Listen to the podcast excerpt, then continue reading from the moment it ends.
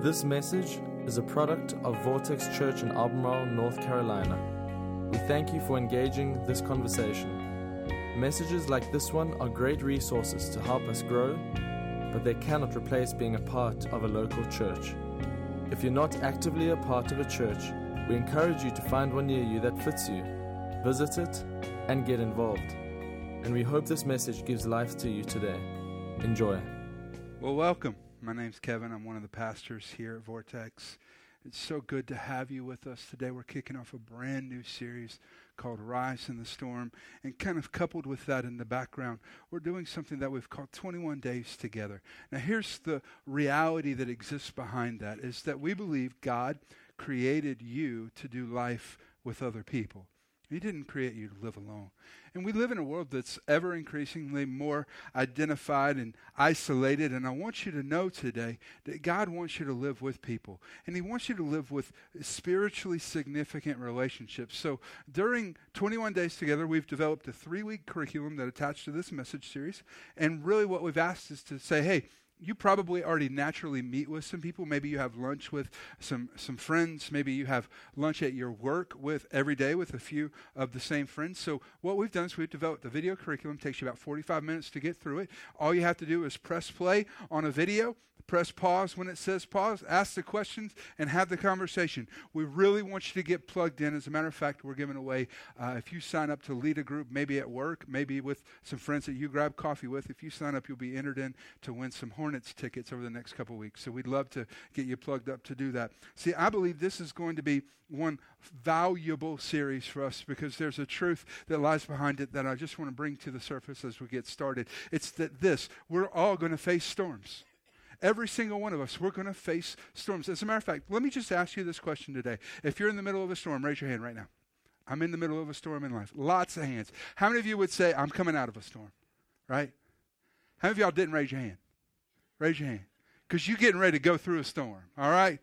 We're all going to go through storms. Every single one of us are going to face storms in life. And the second thing that kind of is coupled with that, that, that we all know and we've seen it happen, it happens in the natural when there are storms. We've seen it happen with trees and with structures. We know that storms are going to knock us down. Storms are going to knock us down. So look, with understanding that in the background, look at this verse out of Proverbs 24. Proverbs 24, verse 16 says, The godly may trip seven times, but they will get up again. But one disaster is enough to overthrow the wicked. Now, I want to unpack that scripture. Leave it up there while I talk about it for just a moment. I, I, think that there are some subtleties to that scripture that we need to expose. All right, here's the first one that if you're, the, the common translation for that is that the righteous may fall. All right, this one says the, the godly may trip. Here's the thing I want you to understand that we often think about the righteous or the godly, those people who are right with God and following after God, as the people who get it right. That's not the way it is. As a matter of fact, the Bible is very clear here you're going to fall. You're going to fall. But those of us who, who fall and we're chasing after Jesus, something different happens in our lives than happens in those lives that don't have God in the mix. Something happens when our face is down in the, the mire and the mud. Something is different that happens, and that's that we get up. We may fall seven times, but I'll get up eight. But those who are not following God, those who do not have the power of God in their lives, those, when they fall, when they fall, it's devastating because they stay down. They stay down. I was reminded of a story that I think many of us can relate to today. It was the mid 70s. If you were alive during those uh, times, some of us were not alive, some of us were. I'm not going to point any fingers at anybody. Um, but this story of the SS Edmund Fitzgerald was a, a, powerful story of, of what can happen to us in a storm. And it, this was the largest ship that sailed through the Great Lakes. It was a container ship, carried containers. Often it carried a lot of um, iron ore where it was mined and then shipped to, to melt it and to make steel. Okay, so, so the, this was a very valuable ship, the largest one working on the Great Lakes. And it was thought, much like the Titanic, to have been unsinkable. But on November the 9th, 1975, it left port, um, carrying a, a large load of iron ore. The next day, it radioed in at 5 p.m. The captain said, We're caught in a storm. We've lost radar navigation. This is one of the most significant storms I've ever seen. The waves seem to be cresting at over 80 feet. We're in hur- hurricane force winds. We, we don't know if we can find safe harbor because we're sailing blind. Have you ever been there? You ever been there when out of nowhere a storm rolls in in life? And that sea that was calm all of a sudden becomes choppy that sea that was smooth sailing all of a sudden just becomes difficult.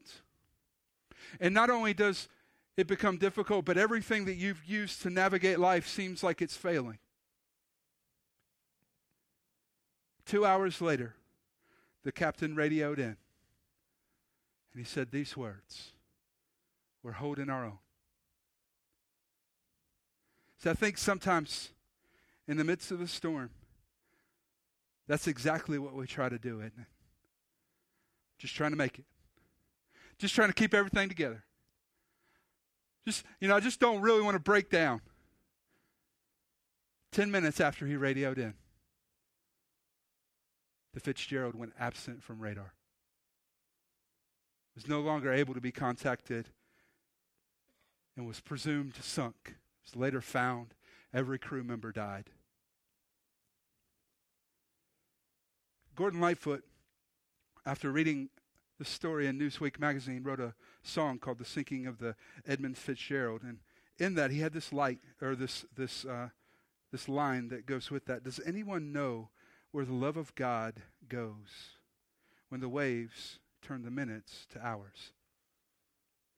And it's my hope during this series that you will come to understand that in the middle of the storms that you face in life, not only is God present, but He can do in your life some of the most significant things that will ever be accomplished in your life. He is as loving, as present, as engaged in that moment as He is in any other moment. As a matter of fact, I want you to understand that the storms in life are not there to beat you down, they're actually there to elevate you. As the waters rise, God is going to rise you if you stay in his boat. He's going to raise you. And I believe that in the midst of the storms that we face, we have the opportunity to rise. See, we all face different storms. And the storms that are represented by the hands that went up just a few moments ago, they're all very different. Some of the storms that we're facing would go down in the first category, this is in your notes, what I would call a forecasted storm a forecasted storm. There are storms that are going to come, and you know that they're going to come. All right? We can forecast that. Let me just tell you if you're at the age where your kids are, are, are, growing up and they're about to all leave home and, and go off to college, there's probably going to be some marital tension. All right? We can forecast that storm. It's called empty nest syndrome. If your house is 20 years old or 30 years old, I can promise you that major appliances are going to start to fail in it. This is why your grandma used to tell you save for a rainy day. Do you remember that? Why? Because there are storms that we can forecast. We can look down the road and know this storm is going to roll in. But the second kind of kind of storm there is important to note too. It's storms that we would call created storms. You see, in life, we're going to do some things that create their own storms. They're not always bad. Sometimes we step out in faith and we do something that is daring and risky and awesome. And it has noble and wonderful backgrounds and, and, and kind of philosophy behind it. But the thing is, is that we, we don't succeed. I've known many people who, in an effort to spend more time with their family, be more devoted husbands or wives, have stepped out to start small businesses. only to several years into it step out of that business because it just wasn't doing what they thought it was going to do. And there's a storm that comes with that, but there's a storm that also comes with our sin. When we fail God, the Bible is very clear that the way that God has invited us to live, it will bring life. And if we embrace sin, it is going to bring death. You see, sin, while God's way brings an order to everything, well, sin kind of messes everything up. When God's way brings health and life, sin brings mess and death. And I want you to understand today that those storms that come because we've sinned, they not only bring the wind and the rain into our lives, but into the lives of the people that love us and care about us too. See, there are storms that we create, and then there are unexpected storms. Storms like the Fitzgerald faced on that evening in 1975. There's storms that we couldn't forecast, we couldn't know, we couldn't anticipate. Those storms, those storms blow in and change everything. We didn't even know it was about to happen. We have a family in our church right now that is in the midst of an epic, unexpected storm. She went to her general physician just with a little stomach ache. And this physician referred her to an OB group, and just by chance, she happened to get in in just a few weeks, and so she took a morning off and went over there. They did a quick scan and found a mass. Sent her down the street to the hospital, and in just a few hours, they found out that she had cancer, and it was significant. She went from having never had significant health issues in her whole life to a young mother that has three small kids now facing an epic fight for her, her own life against cancer. There was no way to forecast that storm. There was no way to know it was coming. And I want to remind you of something that's epically important for you to remember and learn that the Bible goes through a great deal of, of time to demonstrate and make it apparent for us. And it's this you are not strong. You are not strong.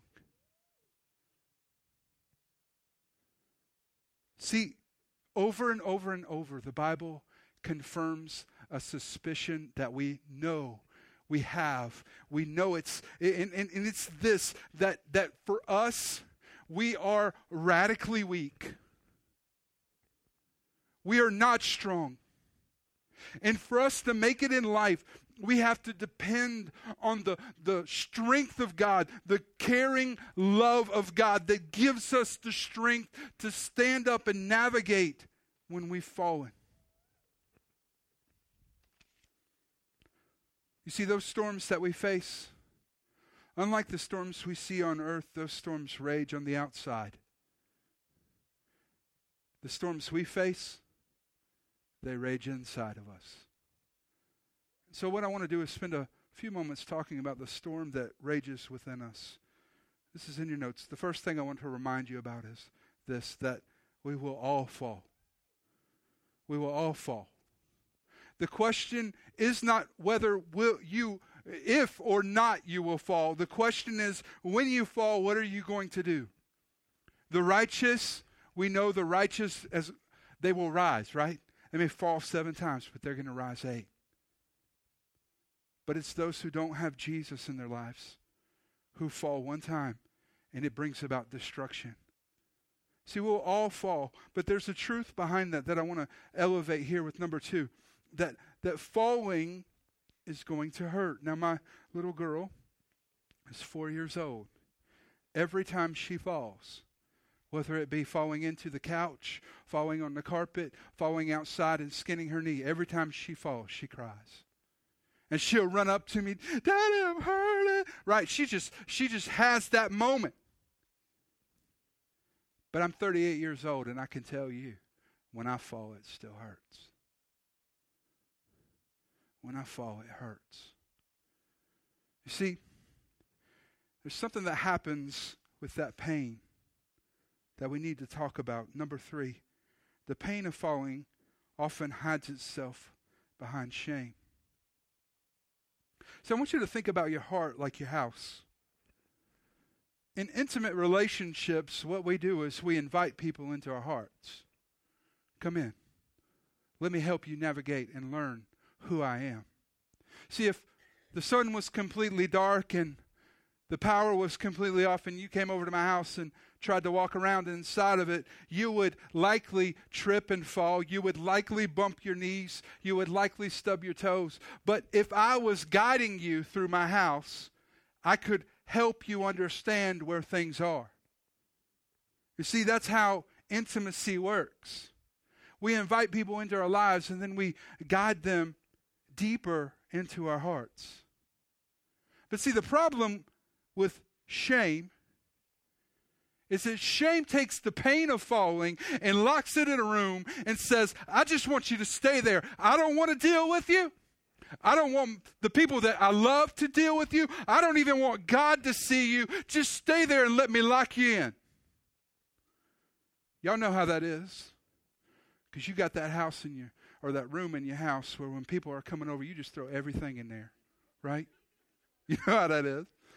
Right? Your house looks immaculate. Nobody even lives here except that one room. And what you tell your kids? Do not open that door. Do not. If you open that door, I'm going to beat your butt. And that's what we do with people. Bring them into our lives and we navigate them, and then we come to that door and we go, No, we're not going in there. We're not going in there. That's, that's, I just don't want to go there. I can't do that. And the thing about the people that love us is they know there's a room that you're not letting me in. See, shame does something that's quite scary, and this is number four. Shame locks us in and locks others out. Shame looks at the people that love you, and you say, Only so far. Only so far. I'm only letting you come in so far. I'm not letting you see me at my weakest, at my most frail, at my most fragile. I'm not going to let you see me there. Only so far. That room, that door stays shut. Because the truth is, is only you can unlock that door.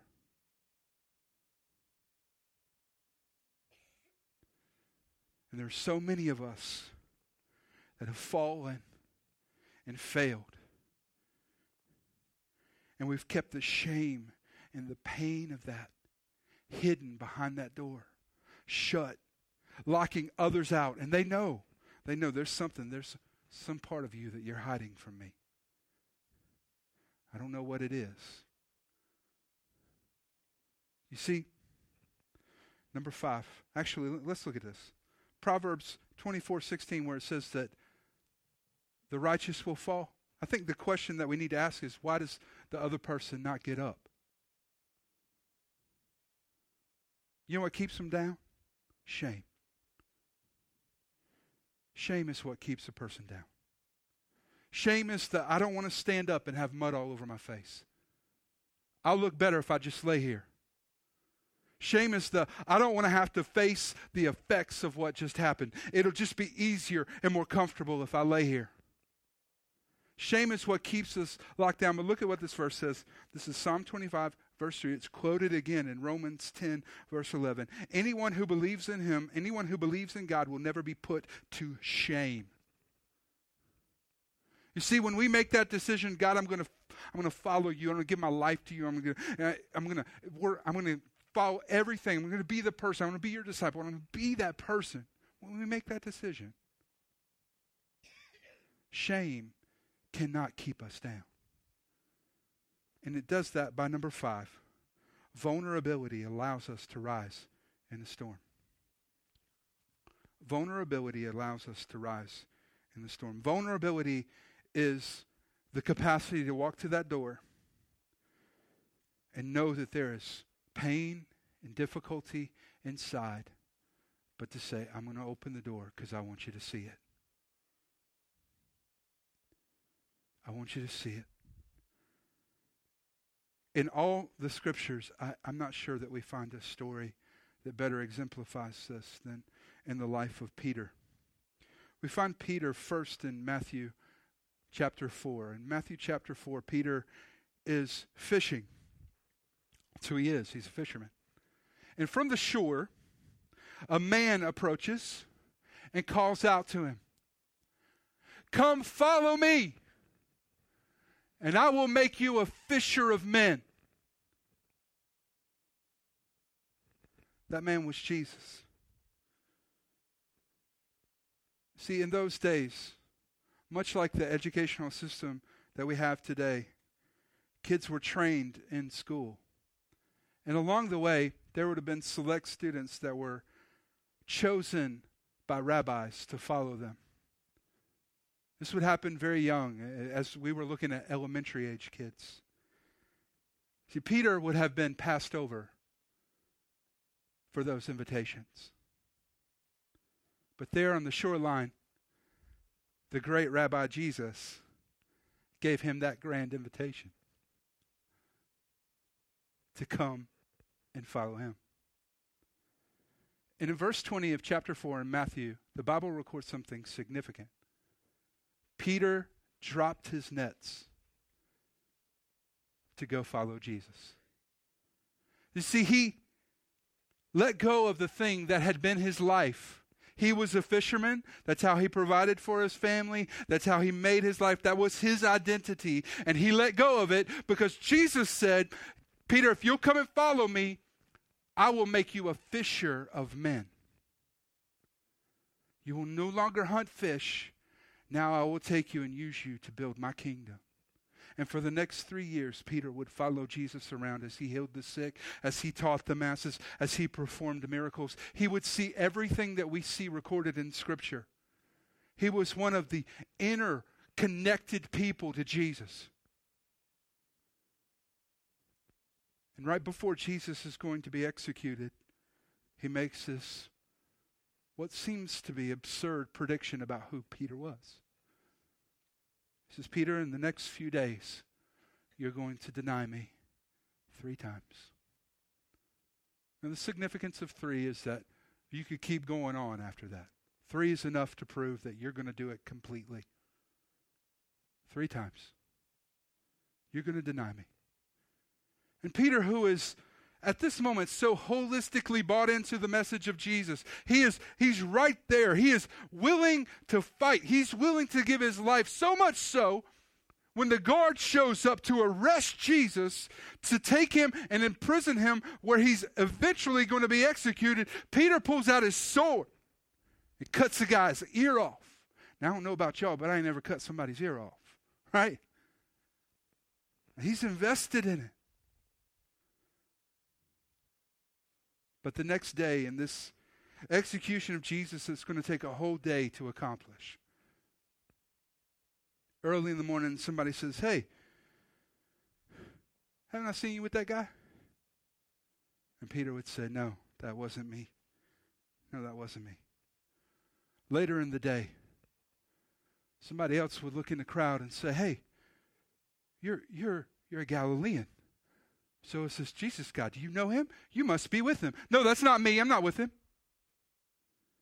And on in the evening, a young girl would recognize him.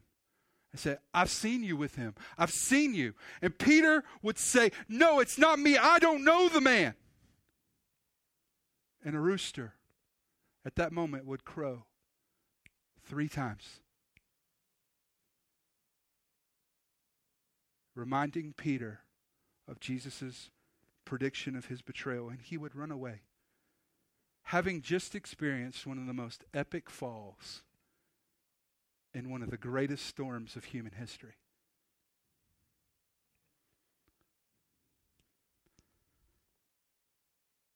The story of Peter picks up again in John 21, where at the very beginning of John 21, the Bible says this. So Peter said to his friends, I'm going fishing. Now, If I said I'm going fishing, that wouldn't be that big of a deal. It'd be a little unusual. I don't go fishing a whole lot, but it'd be wouldn't be that big of a deal. But for Peter, that statement was a step backwards. That was, I'm going to back to what I've always known. I know that he said, I'm going to be a fisher of men, but I betrayed him. I failed him. I can't do that. I'm going to go back and do what I know. I can fish. I can provide for my family by fishing. I can have an identity as a fisherman. That's what I can be.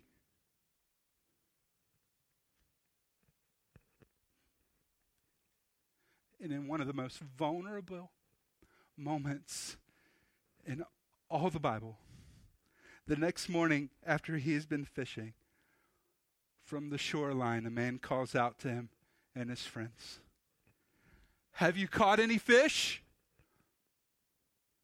To which they replied, No, we've been fishing all night and we haven't caught anything. See, I want you to understand something today. That when God takes you out of something and puts you into something else, and you try to go back to it, you will never be as productive as you are where God has planted you. When He takes His hand off of something and puts it on something new in your life, and you fail Him and try to go back, the blessing of God is not going to be there because God has moved you forward.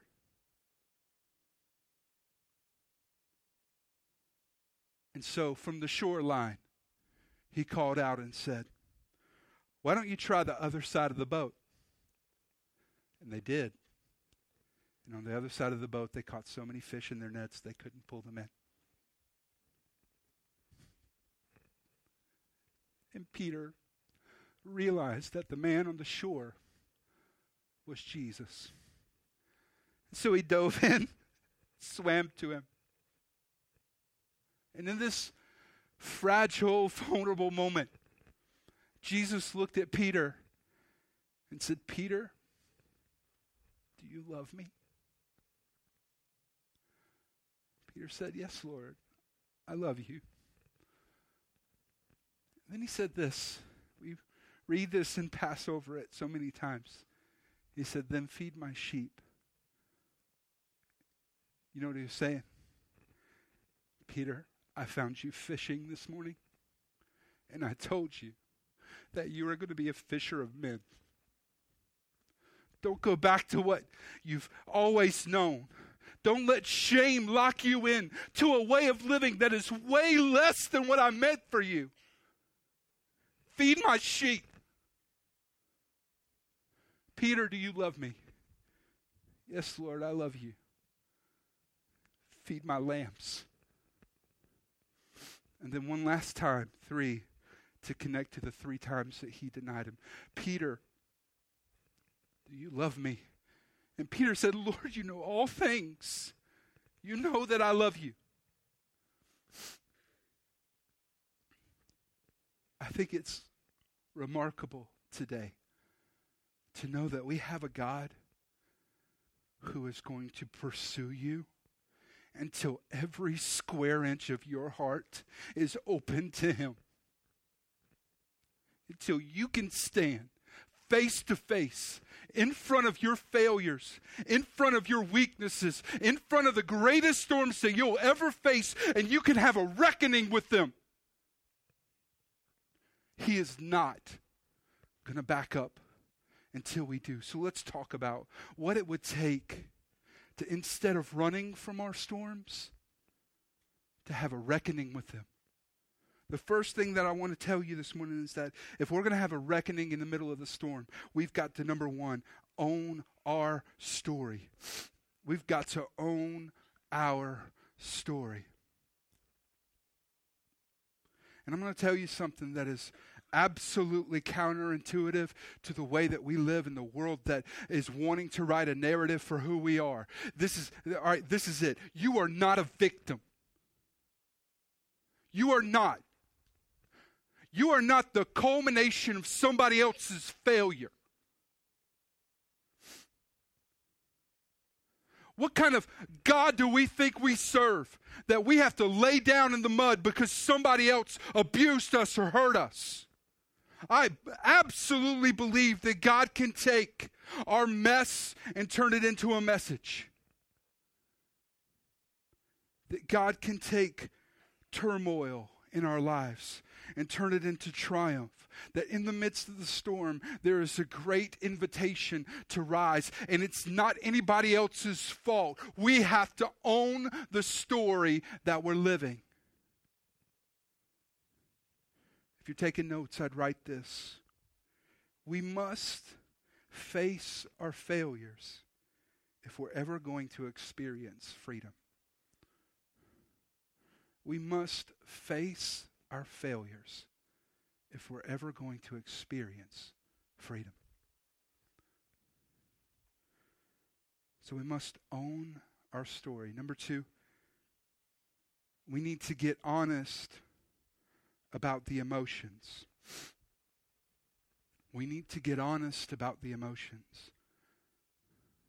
When you're lying there, face down in the mud, having blown it, what's going on inside your heart? You see, if you're a normal guy in here, you got two emotions. You're happy and you're sad, right? You two days, right? You had a good day or a bad day. Right? Women have to- like Baskin Robbins emotions, right? Guys have like two, or like the soft serve, like one or two, chocolate or vanilla. You got you have to get honest about how you feel about it. Are you afraid of it? Is this producing shame in your heart? You have to be honest about that. Number two, number three, we must be curious about the motives. We need to be curious about the motives. We need to ask God, help me unearth the why behind the what. I've told you this before, but I just want to remind you of this that oftentimes we elevate behavior to the problem. If you're a parent in here, this is so important. We elevate behavior to the problem. My kid is lying, right? My spouse is lying. There, the behavior is not the problem. The behavior is a symptom.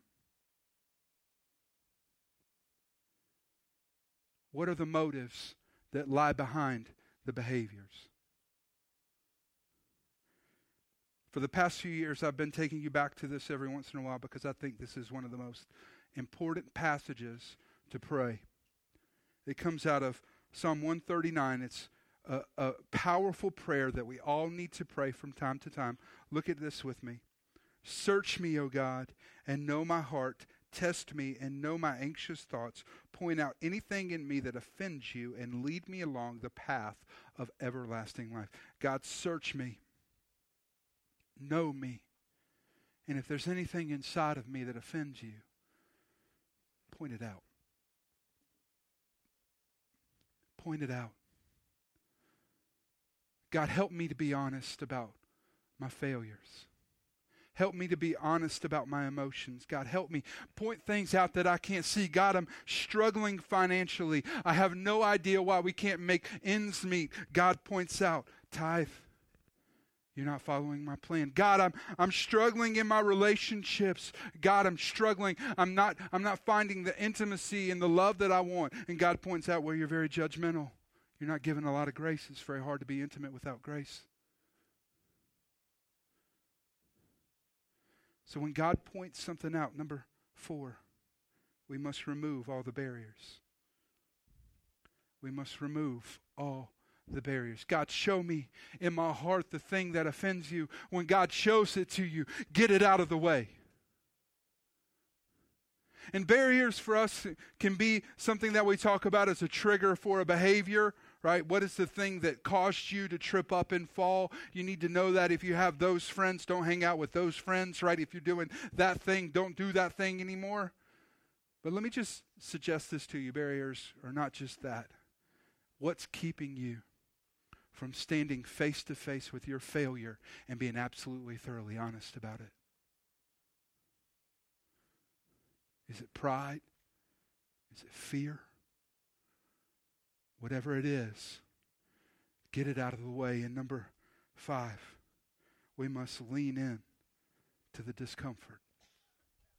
We must lean in to the discomfort. I, I want you to, to understand something today that God, He cares more about you than He cares about you being comfortable. And because of that, God will sacrifice your comfort to build your character. Because He cares more about you than just to keep you comfortable. We do that with our kids. Right? My kids would love to go home today and have nothing for lunch except gummies. They would be excited about that. And they'd get a stomach ache and throw up afterwards. Right? God knows that at points we need to be uncomfortable. I mean, isn't that the message of the gospel itself? that God looked down and saw you. Everybody think about this. He looked down and saw you in a mess you couldn't get yourself out of. He saw you sinning, failing, and lost. And so what did he do? He decided to do the most uncomfortable thing. He put on flesh and came to earth. And then he looked at you and said, You can't pay the penalty for your sin, but I can. So here's what I will give you an offer to life, if, but I'm going to take your sin. I'm going to take all of your sin, every failure that you've ever made, and I'm going to carry it. I'm going to carry the weight of it, the significance of it, the pain of it. I'm going to carry all of it on the cross. That is not comfortable.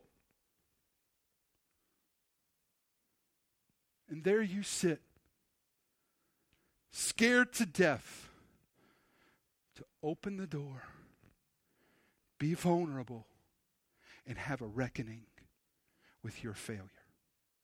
I want you to understand that the thing that gets somebody up off the dirt when they've fallen down is that they're willing to stand, when they stand up, to stand face to face with their failure. They're willing to have that reckoning. And in that, there's a power to rise. Let's pray.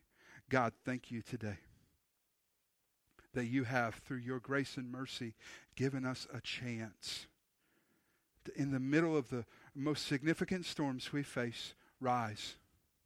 So today, God, we just ask you, help us to understand what you're doing in our hearts. Many of us today are facing difficult seasons. We're, we're facing times that, that are beyond complicated, beyond difficult, hurtful, and painful. Some of us are fighting for our lives eh, with medical conditions, God. Some of us are fighting for our families. Some of us are fighting for friendships. Some of us are fighting for our kids. And today, God, I pray that you would remind us that in the midst of that storm, when it has knocked us on our face, we can rise. So, with every head bowed, every eye closed, let me ask you this question. Nobody getting up, nobody moving around. A few minutes ago, I talked to you about the discomfort of the great gift that God has given us in His Son Jesus, where He's offered us a new chance to live life through His death. The only way we stand up in the midst of a storm when we've fallen is through the power of God that is given to us through that great gift. And there are some of us in here today that need to receive it because we've walked away from it, we've never received it at all. So if that's you, and you're here and you know, I need to make a decision to give God my entire life, raise your hand right now. Raise your hand if that's you. Who else? Who else? Hands up everywhere. Who else? Now, I have one more question for you. One more question. Today, if you're the person that's in here, you're in the middle of a storm, and you're laying face down in the mud, and you know God wants you to stand up again, but you're scared because it's going to take you being vulnerable and taking a risk but you want to say, God, I'm tired of laying here in the mud. I'm going to stand. Raise your hand if that's you. Awesome. So, God, for those that are here that need to make that decision to follow you, just ask that you be with them, guide them, lead them in the name of Jesus. And for those that are here that need to stand up in the middle of our storms, stop wallowing around in our failure, have a reckoning, and come face to face with who we have been so that we can learn what you want to teach us through it. In the name of Jesus, God, be with us and lead us for your glory. Amen. Thanks for listening. This podcast has been a production of Vortex Church in Albemarle, North Carolina. For more information on our church, we encourage you to visit us online at vortexchurch.com.